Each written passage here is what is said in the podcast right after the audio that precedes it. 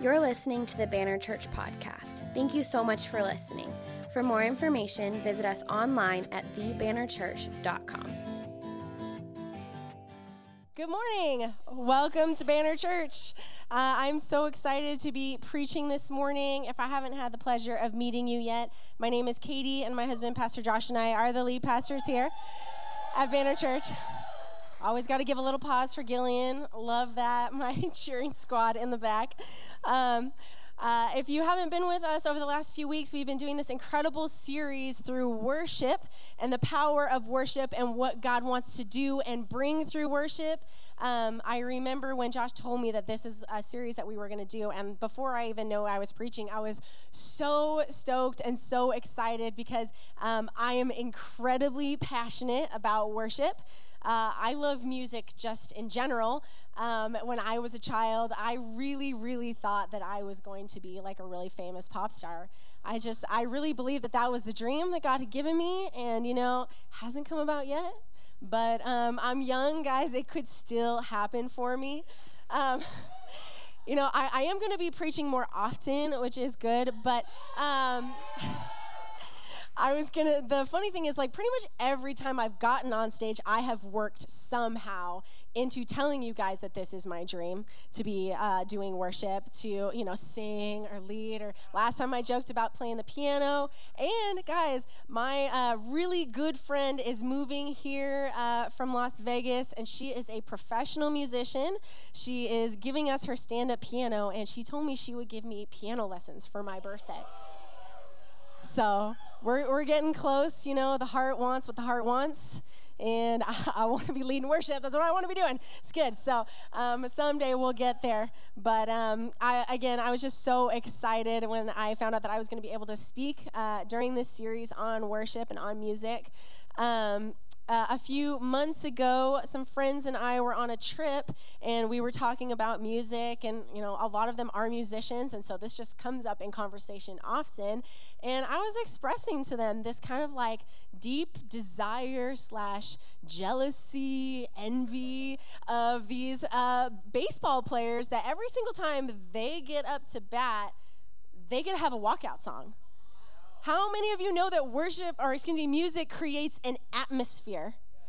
It brings energy, it brings hype, and I was just like, I want that. That'd be so cool. Like, who wants their own theme song just playing like they open the door to their car and just like music is playing, you know? They're just in it. I want that. And I'm like, I'm never going to be a baseball, you know, I might be a professional musician, but never going to be a baseball player. Um, that's not in the cards for me. Um, and we started like kind of thinking about like, well, what about like when you go to preach? Like, that'd be kind of fun to like have a walk up song. And I just realized today there is never going to be this opportunity again. And, uh, I have the mic. I am in control. So this morning, can you entertain me and can we try some walkout songs?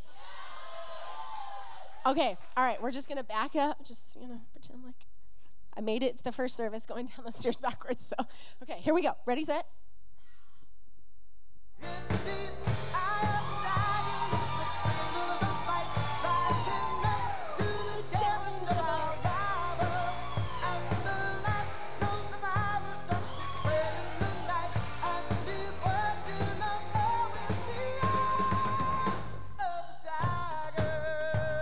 That's like the classic walkout song. Like, I feel like you can't talk about walkout songs and not do that from Rocky. I mean, amazing. You know, that maybe maybe we should do that one for Josh because he's like super into boxing.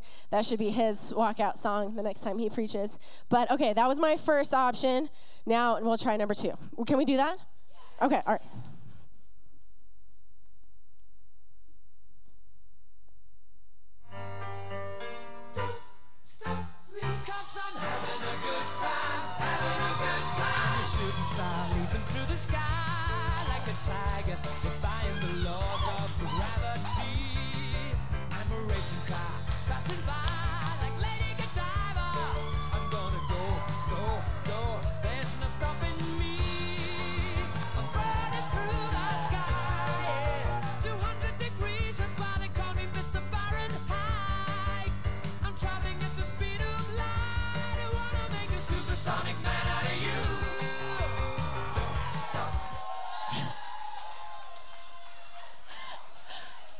I have not exercised in three weeks, so that minimal amount of running. But also, maybe you notice that um, singing might not be my forte, dancing also not my forte. Uh, but hype, hype is my forte. I'm about it. All right, we have one more, and this one is a little bit outside of the box, so we'll see what you guys think.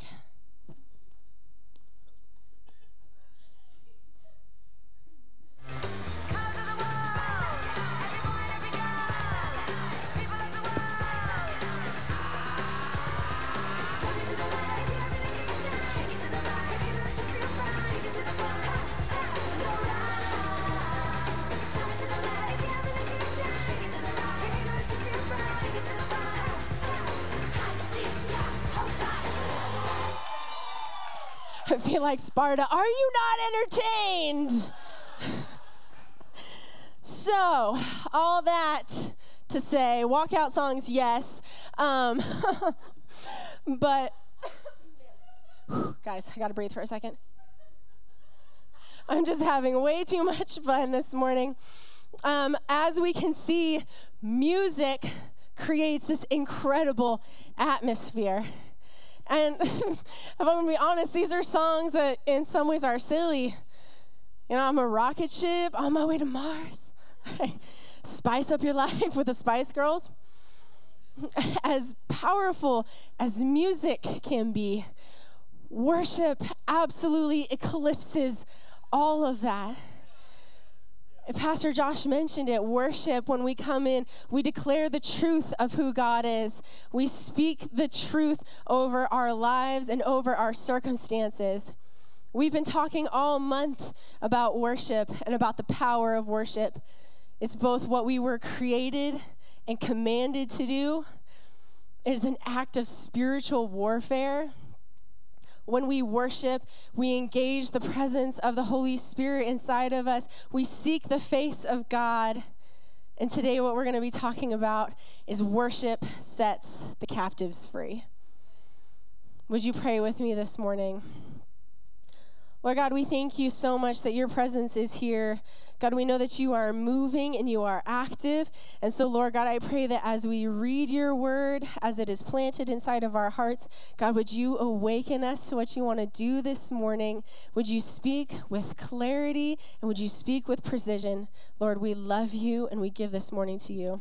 In your name, amen. Amen. Well, this morning we're going to be in Acts chapter 16. If you have your Bibles, you can go ahead and turn there, but if not, no worries. The words will be up on the screen.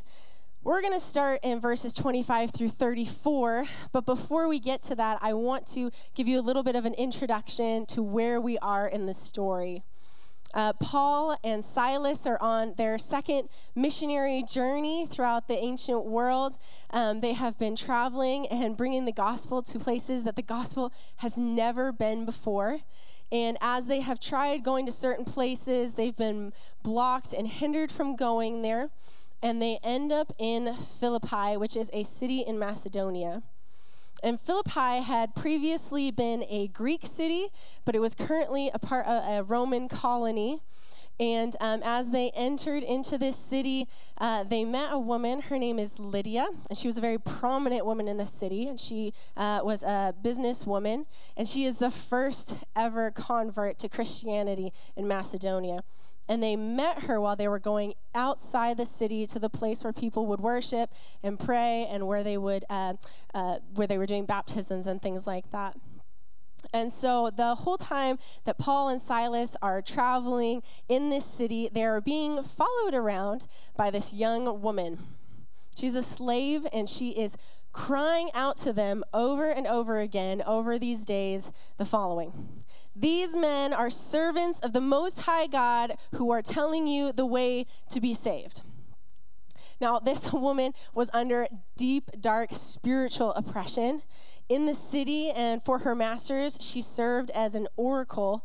And at that time, it was a person who uh, people would go to to get their futures told. They were people who would be sought out for uh, advice and they would read their fortunes and things like that. But she was under this spiritual oppression. And so every time she came in contact with these men who are filled with the Holy Spirit and doing what God has commanded them to do, she cries out, much like the spirits used to cry out when Jesus was around and they would declare that he was the Son of God. It's that same kind of thing as she encounters them. The spirit inside of her is crying out that these men are uh, teaching people the way to be saved. But because this place is a, a Roman colony, there are lots of gods. There are lots of things that people follow and believe are the high power. And so it's not really creating clarity as much as it's creating confusion because people don't know what she means and she's just constantly screaming at them. So uh, day after day, Paul becomes more and more annoyed and infuriated. And so he casts the demon out of her.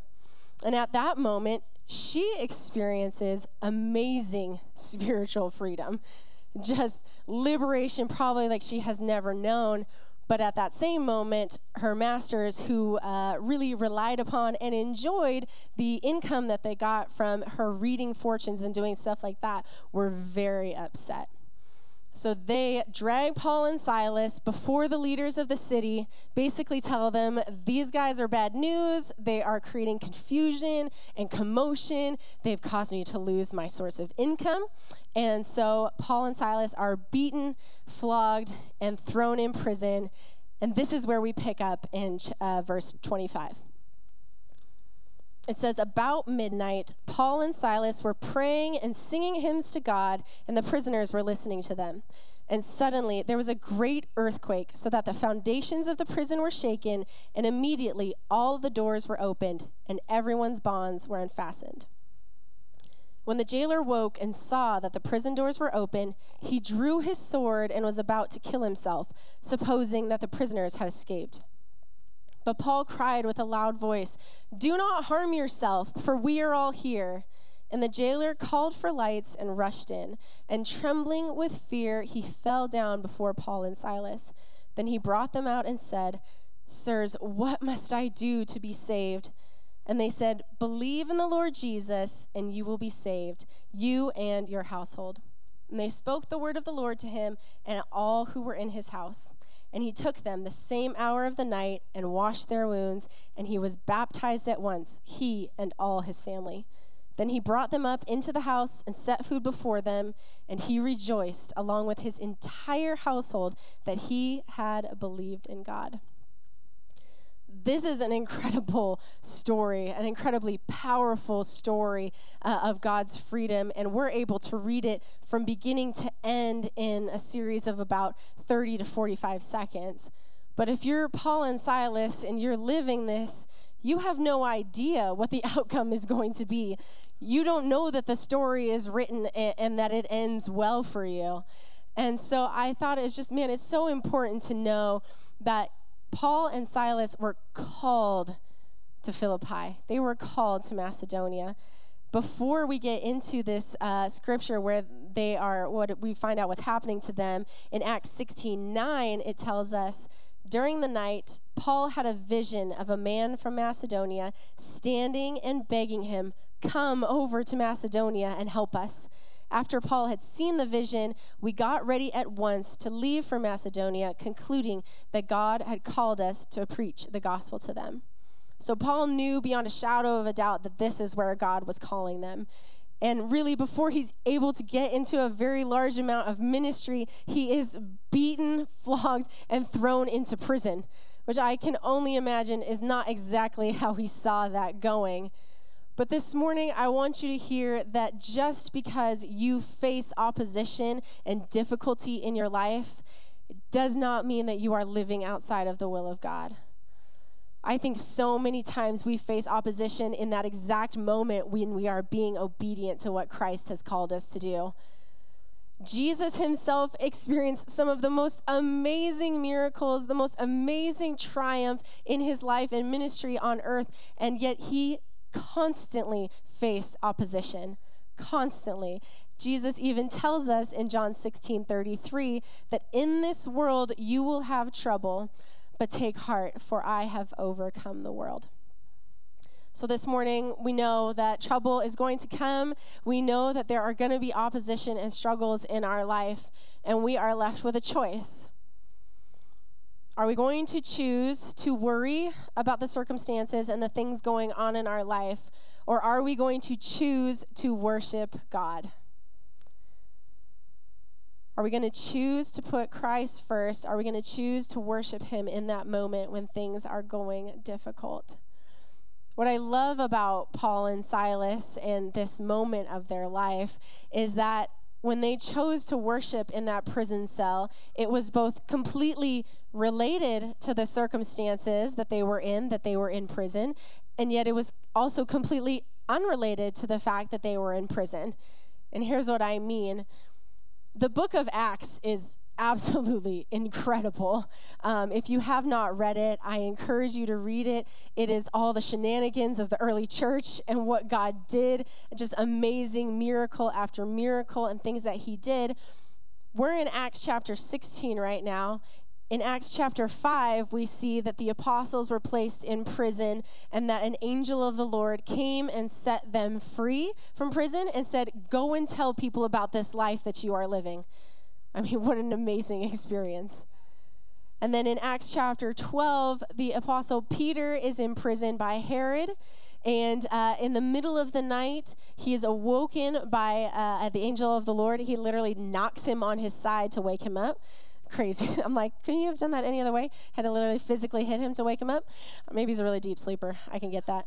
Um, literally hits him on the side. He walks out of the prison Peter, this whole time, thinks that he's dreaming. He doesn't even realize that what's happening is happening in the physical world. But he gets out and uh, he comes to this realization like, the Lord has literally set me free from prison, and he goes about his way. So, Paul and Silas know that God is in the business of doing this, that He is in the business of releasing people from prison. And so they come in worshiping, knowing that God is doing that. But Paul and Silas are also uh, followers of Christ. They have been uh, raised in the Jewish faith, and so they know what the Bible says. Paul, in fact, had been uh, trained to be a Pharisee, and so he was very aware of the Bible. He knew much of what the Old Testament said. And one of the key figures of the Old Testament is King David. King David is known for just incredible Psalms where he is crying out to God, telling him the state that he's in. Uh, one of my favorite chapters, he talks about how the water is up to his neck and he feels like he can't move. And yet at the end of the chapter, he talks about how God is the uh, brings freedom to the captives, that he will release him, that he will bring freedom and triumph over his enemies. So they know this history and this heritage that even in difficulty, even in trial, that God is almighty and that he is all powerful. Just like we sang this morning, that is Psalm 23. Even though I walk through the valley of the shadow of death, I will fear no evil. This is their heritage, a heritage of worship and trusting God. And this morning, I want you to know that we have this exact same heritage because we have the Bible. We know from beginning to end all of the things that God has done. We see his character through his word, and we can trust it because we know that it is true. And at the same time, we have both our personal experience, the things that God has freed and released us from, and we also get to experience and see it in the lives of those around us, in our family, in our church, and in our community this morning, we have that heritage of worship that brings freedom. And I love this story because I feel like it really highlights some incredible ways that God can bring freedom in your life through worship. And the first one this morning is physical freedom. Acts 16, 22 through 24 says, The crowd joined in the attack against Paul and Silas, and the magistrates ordered them to be stripped and beaten with rods. After they had been severely flogged, they were thrown into prison, and the jailer was commanded to guard them carefully. When he received these orders, he put them in the inner cell and fastened their feet in the stocks. About midnight, Paul and Silas were praying and singing hymns to God.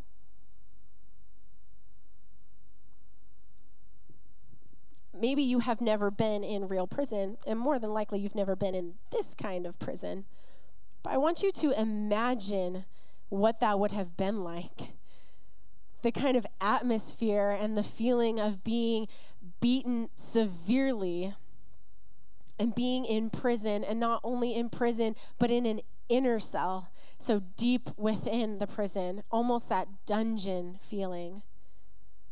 And I love the Bible is so specific and so careful with the words that it uses that it says it was about midnight. Was the darkest part of the night, the darkest place they could have been physically at that moment. They were in a real prison with real shackles on their feet.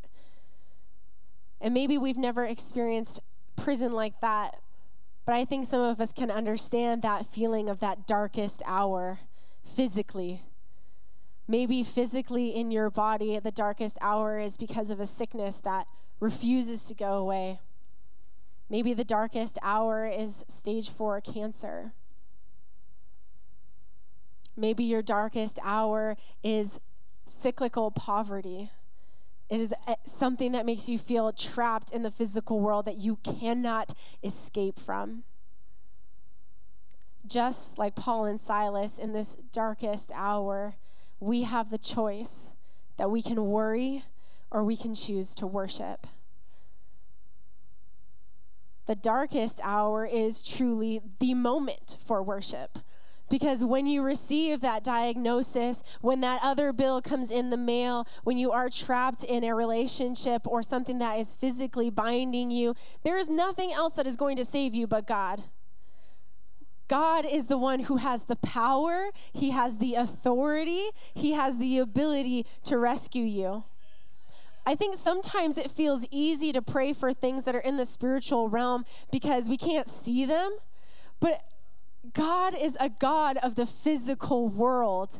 He sent his son Jesus in the flesh and blood. He said he is Emmanuel, God with us. He sent him in flesh and blood. He healed lame men, gave them the ability to walk. He gave the blind men sight. God, when he released Israel from Egypt, parted the Red Sea. That is so physical. God is able to do miracles in the physical realm. And when we worship Him, we set Him in the right place and we give Him authority over all of those physical things. I, will never forget the first time I experienced this. I was about 18 years old and I had just started in youth ministry at our last church. And on one of our Wednesday night services, you know, they're really similar to a Sunday morning where there's worship and then the word and then more worship and then it's, you know, it's, you close it and that's it. And it's amazing to see what God does in those services with youth kids. Um, but I will never forget this one day. We're worshiping and praising and seeking God. And the worship leader just really boldly says, like, man, I feel like there's something that God really wants to do right here in this place in physical healing. And one of the women that I served alongside with, um, she had a really bad knee. And she was almost always in a brace. She couldn't uh, bend it. She couldn't kneel. She couldn't jump. She had played a lot of sports in her life, and uh, unfortunately, this was one of the uh, injuries that she had suffered. And I remember her coming forward to get prayer, and we're just worshiping God and seeking Him. We never made it to the word. I don't know what it was. It probably would have been good. But man, in God's presence that night, He did a miracle in her body I watched her at the end of that night jumping up and down. This woman who literally couldn't kneel, who couldn't jump at all, she was jumping up and down and praising God and giving Him glory. God is a God of the physical world, and He wants to give you physical freedom. And when we worship Him, we make a way for Him to bring freedom in our physical bodies and in our physical lives. How many of us have a physical prison that we are living in? And maybe it's one we've allowed ourselves to become accustomed to. But this morning, I want you to know that God wants to free you from that physical prison. He wants you to have freedom and life and life to the full in Him. But maybe this morning for you, it isn't a physical thing. Maybe you aren't living in physical bondage. Maybe there are uh, no addictions or frustrations in that physical realm. But maybe for you this morning, it is a spiritual bondage. God came and worship brings spiritual freedom. Spiritual forces are what brought Paul and Silas into that jail cell that day. They exorcised a demon from a girl after God had brought them to this place miraculously and uh, supernaturally telling them where He wanted them to go and brings them to this jail cell. But Paul is very wise and very aware of what's happening. And Paul knows that it is not simply a battle that is being war, uh, waged in the physical realm. In Ephesians chapter 6 verse 12 he says, "For we do not wrestle against flesh and blood, but against the rulers, against the authorities, against the cosmic powers over this present darkness, against the spiritual forces of evil in the heavenly places." How many of you guys were here for our Angels and Demons series last year? Man, so incredibly powerful. And we talked a lot about how war is being waged in the spiritual realm, and we do have a real enemy who is coming to steal, kill, and destroy. And I feel like right now in our society, in our culture, this has been prevalent I feel like I can't talk to someone right now without hearing something about how they just feel completely under attack and they're not really sure what's going on. There's not necessarily something really big or looming over their lives, but they just feel this incredible discouragement. They're feeling depressed, they're feeling isolated, they're feeling lonely and alone this is a tool that the enemy is using. I mean, I, I, with all the physical stuff that we have gone through with COVID, I think the emotional and the spiritual attack that the enemy has seen, this is my opportunity, and he has come in full force. Even last week, I, it was crazy. I came in here. I've had a really bad sinus infection over the last week. And last Sunday I came in uh, and I needed to host that morning and I just I couldn't. I was just like, I could not handle it. And I was praying with my mother in law because I just felt so discouraged. I felt like the enemy was telling me, You can't do this. Like, you're inadequate. You'll never be able to make it. Like, you don't have anything to say. And I just thought to myself, This has nothing to do with my sickness. Like, the, the things that are going on in my physical body, like, the enemy is using spiritually to attack me. And we prayed right there in that moment. And she spoke that over me. She said, This is an attack from the enemy. And we need to declare that he has no power, he has no authority authority. And it was amazing what God did because I can't even tell you there's no reason, but I got up here and I felt like I had the most clarity I have ever had in speaking that morning. Jesus came to give us freedom, to give us spiritual freedom. The enemy comes to steal, kill, and destroy. But he says that he came so that we can have life and have it to the full at their darkest hour, when it would have been easy to give in, when it would have been easy to really feel bad for themselves and to worry about what was going to happen, Paul and Silas did not even let that thought enter their mind. It says, About midnight, Paul and Silas were praying and singing hymns to God, and the prisoners were listening to them. They may have been in a dark place, and I imagine the uh, environment that they were in was probably pretty dark. Not even just what they were walking in and walking through, but all of the things that were happening in that jail cell. I imagine that there was a darkness that was palpable. But when they came into that place, they came in knowing they were full of the Holy Spirit that they came in not under their own authority, but from the authority that Jesus Christ had given them. And Second Corinthians 3:17 says, "Now the Lord is the Spirit." Again, this is Paul talking, very wise. Where the Spirit of the Lord is, there is freedom. There is freedom. He knew that he might have been physically a prisoner walking into that jail cell, but there is no way that he was a prisoner spiritually walking into that cell. He knew he had the authority that Jesus Christ had given them.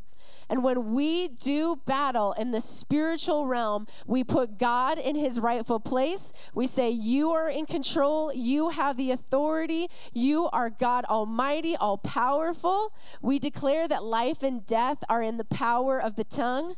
Just like we sang and worship this morning, we worship in truth. We speak the truth. We speak it over our minds and over our hearts. Sometimes we forget the truth and we need to remind ourselves over and over again. And the best gift that God has given us is this ability that when we speak things out, we plant it inside of our hearts.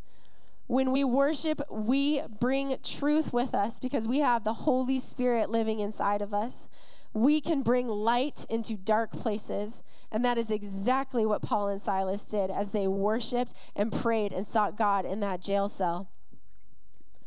I know, I know that there are many of us that are walking around with this spiritual imprisonment. And we have given it a lot of names. And you know what? We have given it a lot of power.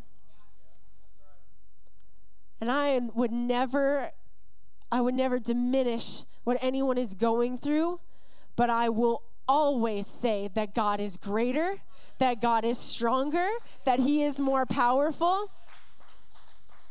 Depression is not bigger than God. It never will be, it never has been, and it cannot be. God is greater than depression. God is greater than the discouragement that you may be walking through this morning. He loves you. He is for you. He is fighting for you. And He wants victory in your life. Jesus came so that we could have victory over every realm. In the spiritual, in our minds, and in our bodies, God came so that we could have victory. And when we worship, we get victory in the physical realm. We have victory in the spiritual realm. We have victory and the most amazing kind of freedom that God offers when we worship is salvation. Paul and Silas knew that worship was going to break the chains in their lives. They knew that worship was going to break the chains in the spiritual realm, and they knew what they had been called there to do. Jesus, when he begins his ministry, after he has been baptized, after he has been in the desert 40 days, fasting and praying, after he has been tempted by the enemy, he comes to the temple and he reads from the scrolls, he reads Isaiah chapter 61, verse 1. It says, The Spirit of the Lord God is upon me, because the Lord has anointed me to bring good news to the poor. He has sent me to bind up the brokenhearted and to proclaim liberty to the captives and the opening of prison to those who are bound. Jesus came to bring salvation to our souls. That was his whole goal. That was his entire ministry was that people would have eternity with him in heaven, that their souls would be saved and that they would have freedom. That is what Jesus came to do. And Paul and Silas, knowing this, we can read this scripture again Acts 16 25 through 34. About midnight, Paul and Silas were praying and singing hymns to God, and the prisoners were listening to them. And suddenly there was a great earthquake, so that the foundations of the prison were shaken. And immediately all of the doors were opened, and everyone's bonds were unfastened. When the jailer woke and saw that the prison doors were open, he drew his sword and was about to kill himself, supposing that the prisoners had escaped. But Paul cried with a loud voice, Do not harm yourself, for we are all here. And the jailer called for lights and rushed in, and trembling with fear, he fell down before Paul and Silas. Then he brought them out and said, Sirs, what must I do to be saved? And they said, Believe in the Lord Jesus, and you will be saved, you and your household.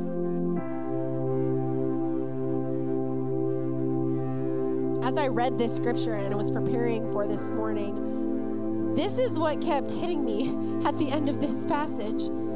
You've been praying and worshiping. You're in prison, shackled in the darkness. You're worshiping God. And then an incredible phenomenon happens. An earthquake comes. It breaks all of the shackles, it opens all of the doors. What's the first thing that you're going to do? Run. I mean, come on, right? This is what you've been worshiping and praying, and no one would put it past you to be like, hey, Earthquake, everyone, all y'all oxen free, let's all run. But they didn't. Why? Why didn't they run? It's because Paul and Silas saw what God was doing. They knew that it was about more than physical freedom, and they knew that it was about more than spiritual freedom. They knew that it was about salvation. I pictured as I was reading that scripture about Paul's vision of the Macedonian man begging them to come. You know, the scripture doesn't tell us anything about what he looked like or anything like that. But I just imagine the face and the sound of that man's voice just constantly echoing in Paul's heart as he's in prison. Don't you think it's crazy, too, that none of the other prisoners ran out? I don't know how many of them were there. But I imagine that worshiping God, declaring truth and freedom that these prisoners had never, ever known or heard, that it changed their hearts and it changed their lives. And this jailer, who the outcome of if these prisoners had escaped would have been death, that is what we see time and time again. If you are a jailer and your prisoners escape, that means death for you. He says he drew his sword to kill himself, but Paul stopped him this incredible moment, God kind of brought together all of these things. They've been called to Macedonia. They ended up in prison. They're worshiping at the darkest time, the darkest hour. And yet, as they worshiped and God gave them perspective, He showed them that they were there for a reason. They were there for this moment. They were there for this jailer. They were there for this jailer's family. It says him and his whole household came to know Christ that day. He was prepared to lose his life, and yet God restored to him not only his physical life, but his eternity. He saved his soul in that moment. And I wonder if Paul and Silas had been worrying in that jail cell, if they had been consumed with fear over what was going to happen to them would they ever have had the perspective to see what God was doing? If we choose to worry rather than worship, we will miss out on the calling that God has given us to save and rescue and redeem the lost if we're worried about where that next paycheck is going to come from, if we're worried about what is going to be our diagnosis, if we only worry about who's in the Oval Office and the decisions that they're going to make, we are going to miss out on the perspective that God has for us that every life is valuable, every person is important, every soul is out there needing freedom and a new life in Jesus Christ. This morning, you may be in physical imprisonment, you may be in spiritual imprisonment, but it is about so much more than that. God wants to give you freedom in all of those areas, but He desperately wants His children to know that He loves them and that He came to rescue and redeem them. We remember Isaiah 61 that He came to set the captives free. He came to release those who are in prison, in chains, in bondage. Worship draws us closer to the heart of God. As we worship Him and we're in His presence, like we talked about last week, we can hear His voice more clearly. We can see His working more accurately. He gives us awareness to know what He's doing, both in the physical and in the spiritual realm. Worship brings us closer to God and it gives us that freedom that we so desperately need and desire and that the world needs. Stand with me this morning? In a moment, I'm going to open the altar and we're going to believe that God is going to break some chains this morning. But before we do that, I want to have an opportunity for each one of us to have a moment with the Lord. So, would you close your eyes and bow your heads with me? You know, maybe this is the first time that you've heard that Jesus came to bring you freedom. We talk a lot about how much God loves us and what He came and did for us on the cross. But maybe you've never known the freedom that He promises with what He did. That He came to proclaim liberty to the captives and the opening of the prison to those who are bound. When Jesus is on the cross at His darkest hour, when the sun is eclipsed and there is darkness over the land, in that moment, rather than worry about himself, rather than take it into his own hands, he did exactly what God had called himself to do. He didn't focus on himself, he focused on you. He focused on me. He chose us in that moment that we would know life, that we would know freedom. And if you have never surrendered your heart to Jesus, if you've never found that life that He offers, I want you to know that He's calling you today. He says, I want to break you out of that physical freedom or that physical prison. I want to break you out of that spiritual prison that the enemy has told you you are stuck in, that there is no freedom from. He says, I want to give you that life and life to the full. So, this morning, if you want to make that choice, if you would say, Jesus, I want you to be the Lord of my life, I want you to give me freedom in all areas. I want to invite you right now, wherever you are, to lift your hand. This is a sign and an act of surrender to Him. And if you're online joining us, you know, no one might be able to see you, but I will tell you, your Father in heaven sees you. He knows you and He loves you and He wants freedom for you today. Church, would you join with me as we pray? You can repeat after me. As we say, Dear Jesus, thank you for rescuing me, for bringing me freedom and life. I ask your forgiveness for all of my sin. And I thank you that you take it away. Would you be Lord of my life? In your name. Amen. Man, God is good this morning. Amen. Thank you, Jesus, for what you are doing. I'm going to open up the altar this morning. And as the worship team leads us, I want to invite you.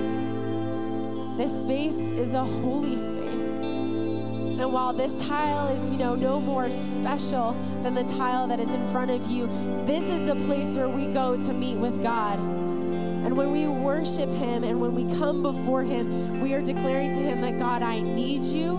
God, I surrender to you. God, whatever is binding me, I don't want it anymore. God, and I know that you have the power and the ability to free me from it. If you are dealing with spiritual oppression, if you have felt discouraged without any light at the end of the tunnel, if you have felt like I am invaluable, if you feel like you have nothing to offer, let me tell you, Jesus wants to break that over you today. Right now, in this moment, there is freedom for you want to invite you forward. As you come forward, our prayer team is going to come and pray over you. And if you want to pray with them and talk with them, all you need to do is turn around and talk with them and they will pray with you. But if you're in that moment for you and Jesus, just keep worshiping, just keep seeking, just keep praying. They will pray over you and then they will move on. But I want you to have that moment with the Lord. Want to invite you this morning as the band leads us, come forward, seek that freedom.